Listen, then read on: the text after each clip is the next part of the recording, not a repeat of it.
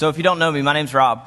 I'm the associate pastor here. Uh, that means that every Sunday morning I get to lead two services in this room called Contemporary Worship. There's one at 9:45 and one at 11, and uh, my role here as associate pastor, I guess, has been for the last three years. Before that, I was a student minister. Uh, I was some of y'all's student minister. Uh, yeah, way back in the day. Yeah, so uh, me and Britton were a team for a while. I guess maybe three years. I got to be a part of the the team that recruited him to be here. And before Britton existed, it was just me. Uh, I was student minister here, uh, I guess five years before there was two of us. Uh, so Britton asked me to talk tonight. Whenever I get the opportunity to talk to you guys, I love it. Uh, I was the youth minister for a really long time. I believe in you. Flat out. Uh, I believe in you. I think that when you decide to do something, it will be done no matter how great, no matter how powerful the thing it is you're going against. You can do it. So I love to get to hang out with you. I love to get to uh, study, God, study God's Word together. So he asked me to come. I, I said, yeah, of course. And then uh, the passage that we're going to look at is in Colossians chapter 1. The thing that he asked me to talk about specifically was some vision things, like vision about greenhouse. That makes sense, right? So uh, 10 years ago, really this month, greenhouse started. I was the one that started it. It was if you are come to our church on Sunday mornings in the in the seventh and eighth grade uh, gathering space, that last one on the left, that's where Greenhouse started. There were a total of 16 of us, seventh grade through 12th grade. God's been doing some work since then. It's been good stuff. So, what we're going to read about tonight is really this kind of last there's three overall relationships that we have talked about in student ministry for at least the last 10 years. We're going to mention two of them, and then we're going to really focus in on one. Right? So uh, I'll highlight it uh, when we get to it, and then we'll, we'll come in there. Okay? So, verse 3 of chapter 1. We always thank God, the Father of our Lord Jesus Christ, when we pray for you, because we've heard of your faith in Christ Jesus. That's your first relationship, your relationship with God. Whatever we do in Greenhouse, all the things we do in Greenhouse are about your relationship with God, whether you're not a Christian yet or you are a Christian. How to help you grow in your relationship with God, how to help you know what to do and how to do it. Keep reading. Because you're because we've heard of your faith in Christ Jesus and of the love you have for all the saints. That's our second relationship. That's how you guys love each other as the body of Christ. Case just talked about it. As we are a family, this is how we are vulnerable with one another, how we allow people to hold us accountable, how we trust each other. It's it's love. It's hard. It's a choice. So, relationship with God, relationship with each other, and then you keep reading. The faith and love that spring from the hope that is stored up for you in heaven and that you have already heard about in the word of truth, the gospel that's come to you. All over the world, this gospel is bearing fruit and growing, just as it has been doing among you since the day you heard it and understood God's grace in all its truth. You learned it from Epaphras, our dear fellow servant, who is a faithful minister of Christ on our behalf and who also told us of your love in the Spirit.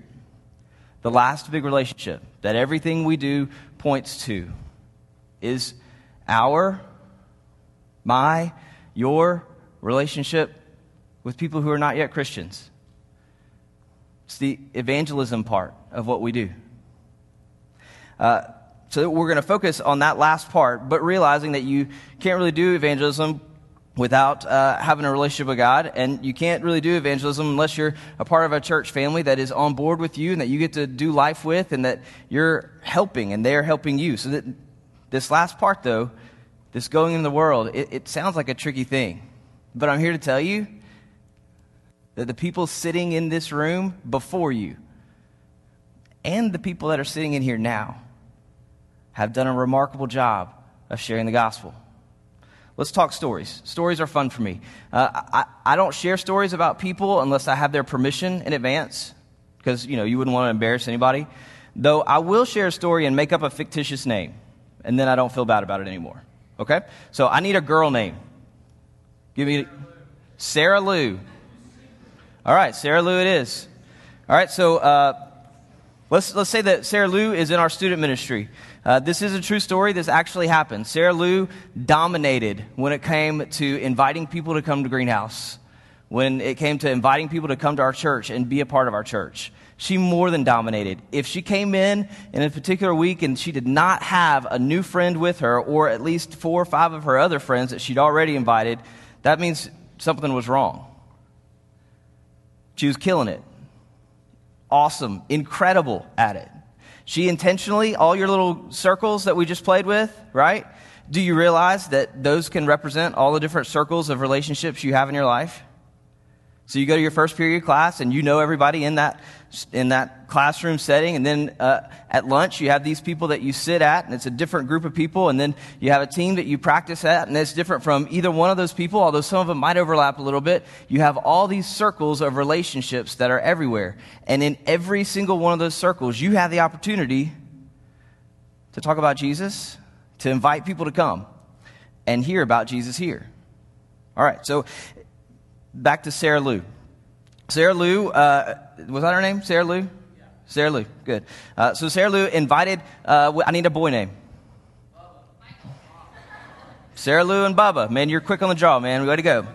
All right, so you got to be faster. You got to be faster. Okay, so Sarah Lou has invited lots of people, and Sarah Lou invited Bubba in particular. Bubba came, and here's what happens in Greenhouse because I think it's important for you to know and have a realistic expectation of what you're asking people when you ask them to come. Right? Because when you walk in a room, this room for the first time, and there's somewhere between 150 and 200 teenagers in the same room already, it's a little bit overwhelming. So you should know. The first time someone came, first time Bubba came, uh, he got here and he was really pumped about being here because the music was awesome. Isn't, isn't our band awesome? But thank you, good. Because the music was awesome. Then they played some, some game, right? And it was a silly game, and somebody had to eat something weird, and then they had to do some other kind of relay thing, or, or they were in a small group, and you talked about questions, and then whatever it was, he's like, man, that was just fun. And I got to meet a whole bunch of new people that I've never met before, and I, I got to hang out with people that, you know, I, I already know, but I don't know very well. And if we're honest, there's some cute girls there. I mean, you know, that's real it happens both ways. Over the years, over the years, for girls, they'd be like, man, there's some nice guys. And guys are like, hey, there's some nice girls. It's just part of life. It's what it is.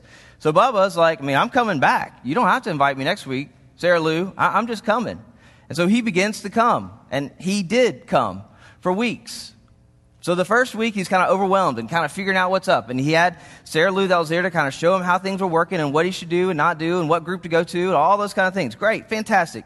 Second week, he knows what to do. Third week, man, he's just got it. Man, I, I'm making my own friends. I know what's happening. Then they, they really, in this initial time, our guests, the people who come, when they get to the part where Britton speaks or JJ speaks or I speak, they kind of listen at first and then they kind of tune out too because they don't know about preaching. They don't know about studying the Bible. It's pretty overwhelming. Very overwhelming. But what happens is that because the experience that we've created here is so awesome, and because we love each other so well, they see that and they said, I gotta, I mean, I gotta do this. This is incredible. I'm in. So they come to three weeks, four weeks, and it goes one month, then two months. And, and then you know what happens is there's that gospel that keeps on being shared every single week. Have you noticed that every single week we talk about the gospel in some way? If there's a Christian in the room, sometimes when we start talking about the gospel, you get the zoned out look in your eye. You know what I'm talking about? Like, oh yeah, I mean, well, here we go again. This is, Jesus was perfect, and you know he took on our sin, he died, and he rose from the dead. And if I believe in him, uh, I'll not perish. I'll get to be with God in heaven. And uh, you just kind of think that. I don't need to. I don't need to pay attention to this part. But here's what Sarah Lou would do. Literally. When I would get to that part, or Britton would get to that part where they start, start talking about the gospel, literally, she would pray for all of the people that she had invited who were in the room that she knew were not yet Christians. It's pretty powerful. So, Bubba, after about two months, stops just coming to hear the music and see the people he starts coming because he wants to hear what the Bible says. You give him one more month, and then Bubba becomes a Christian. This room these people, us. We get to do that. This past year, uh, Britton showed me some of y'all's success stories, right? So from the past year, I think there was uh, six salvations that happened in this room over the last year because Sarah Lou, or you, were inviting friends to come, and they came and they heard the gospel and they said yes. And the eternity of those six people is changed forever. We had nine more people who went on camps with us, retreats with us right? And those people, after they had been in greenhouse some and then went into camps retreats, what happens on camps retreats is that we've already planted the seed of the gospel and then it's like watering it a whole bunch. And retreat is a biblical concept because Jesus tells us we need to go away and be by ourselves sometimes. So when we do that, we, we seclude ourselves away from everyone else and we focus on God, amazing thing happens. We listen. Nine more people over this last year have gotten saved from us in retreat setting. That's 15 students in this year. Now, I also know that from your statistics, right, from the ways that we've asked things, uh, there were some uh, 42 of you who were actively asking people to come, actively inviting people to hear the gospel. We know that there were 99 new people, and they've never set foot on Mount Zion before this year.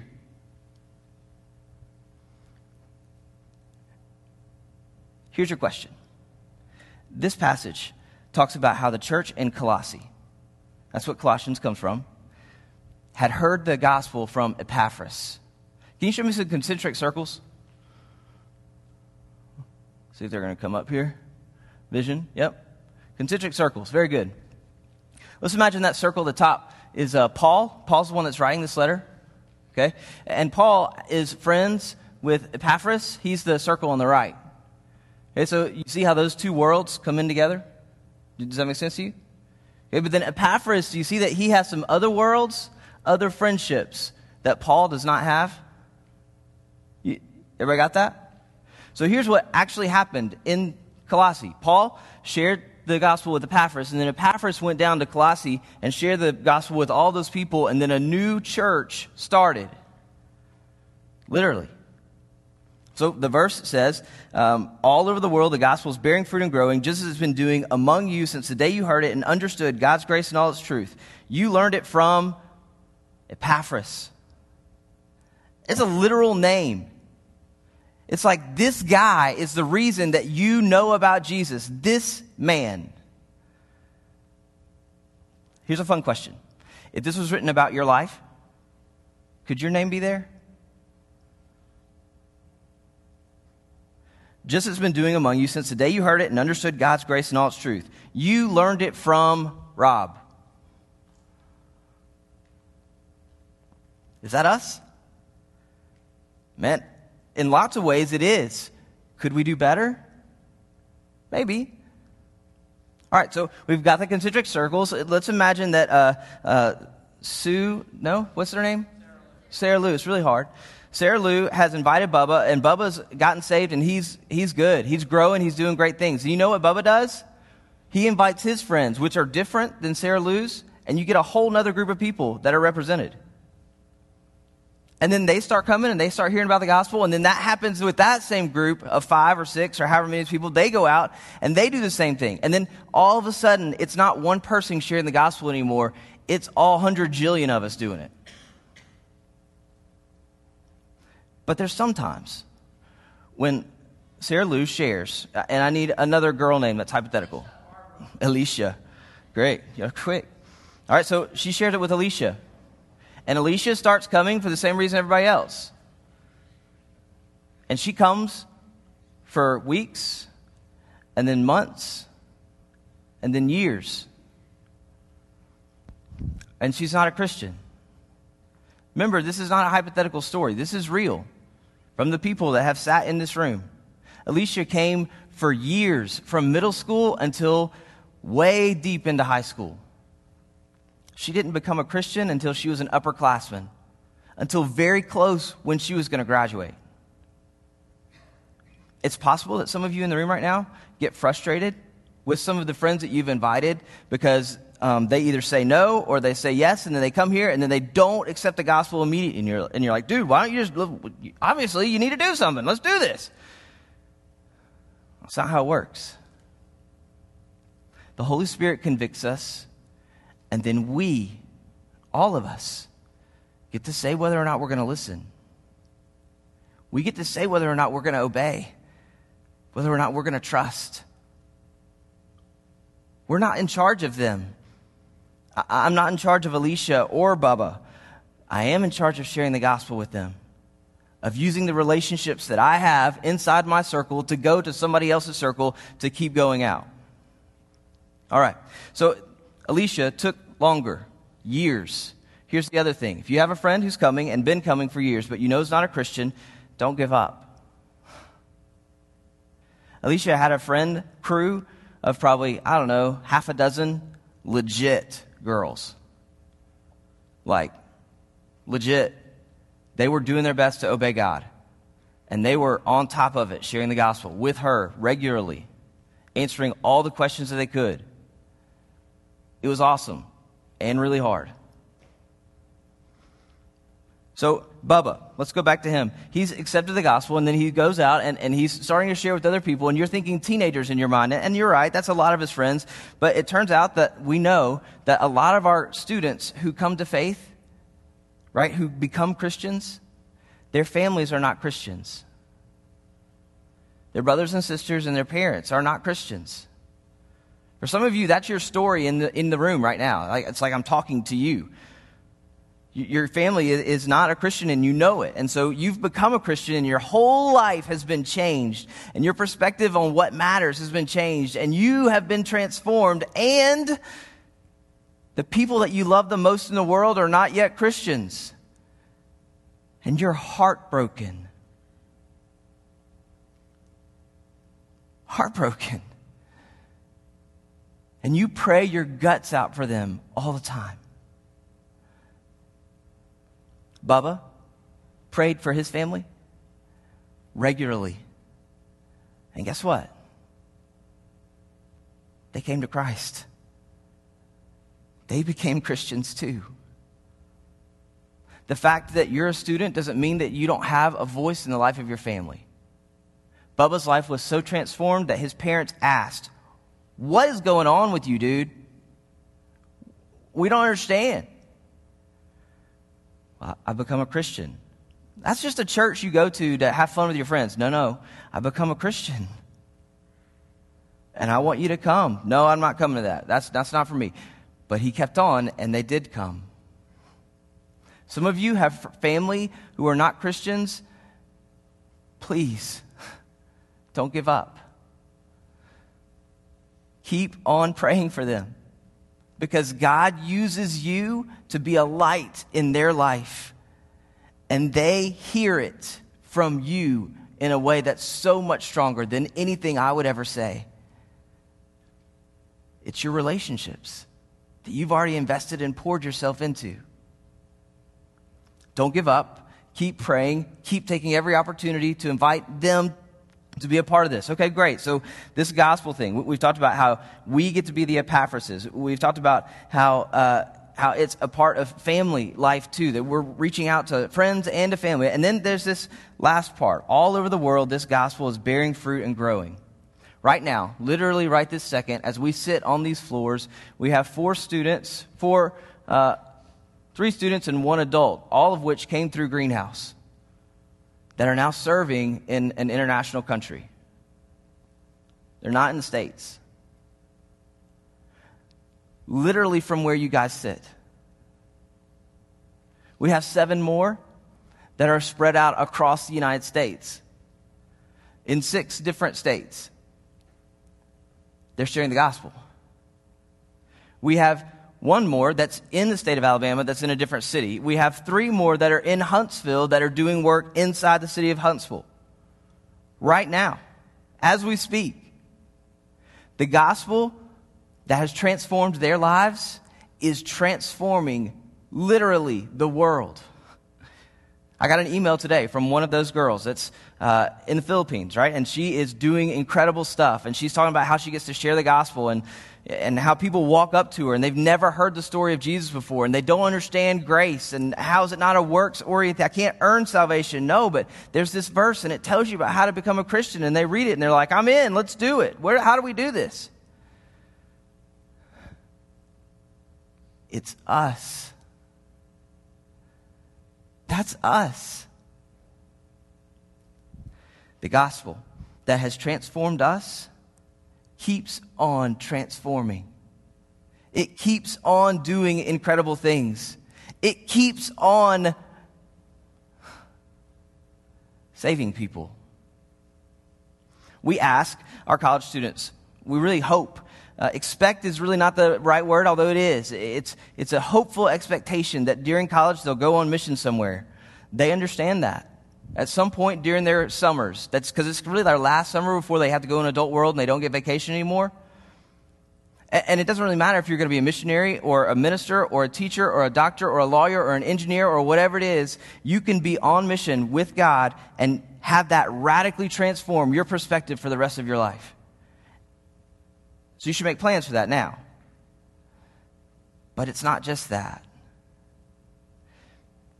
It's understanding how we can be a part of this gospel movement around the world in our own backyard.